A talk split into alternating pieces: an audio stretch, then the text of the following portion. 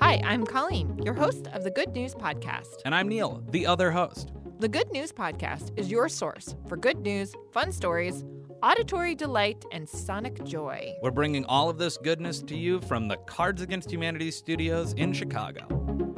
Colleen, have you heard of UPS? Absolutely.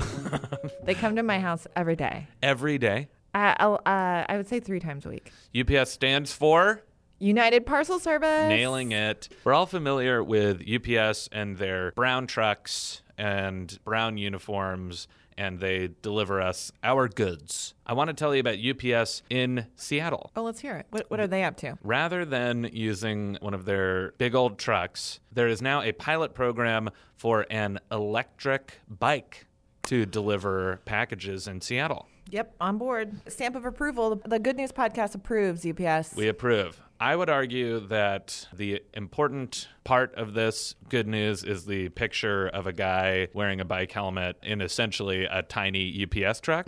so for this episode, you've got to check out our Instagram, take a look at this UPS driver on his electric bike delivering 95 cubic feet of packages on a bike. oh, nice. So what is particularly interesting about this, Colleen, Yeah. is that they use a little cargo pod Yep. that gets moved around by these bikes. So they're 400 pounds, but it's totally doable on an electric bike. These cargo boxes just get moved around by smaller bikes rather than the big old truck. Right. I mean, it makes total sense, especially in a city, because there's not a lot of room for parking. Yep. It's congested. Yep. I mean, I, I love this idea. I can't wait for this to come to Chicago. Yep. This is so cool. This is an interesting detail. The bike rider will pick up the preloaded cargo cubes Yeah. from a city parking spot and then return them empty. Nice. Isn't that neat? yeah, that is really, this is so smart. It's a neat idea. You, I- you know what's so interesting about this is UPS is such a, a mammoth of a company, and this feels so innovative. It does feel innovative, but this is another little tidbit about UPS. It started in Seattle in 1907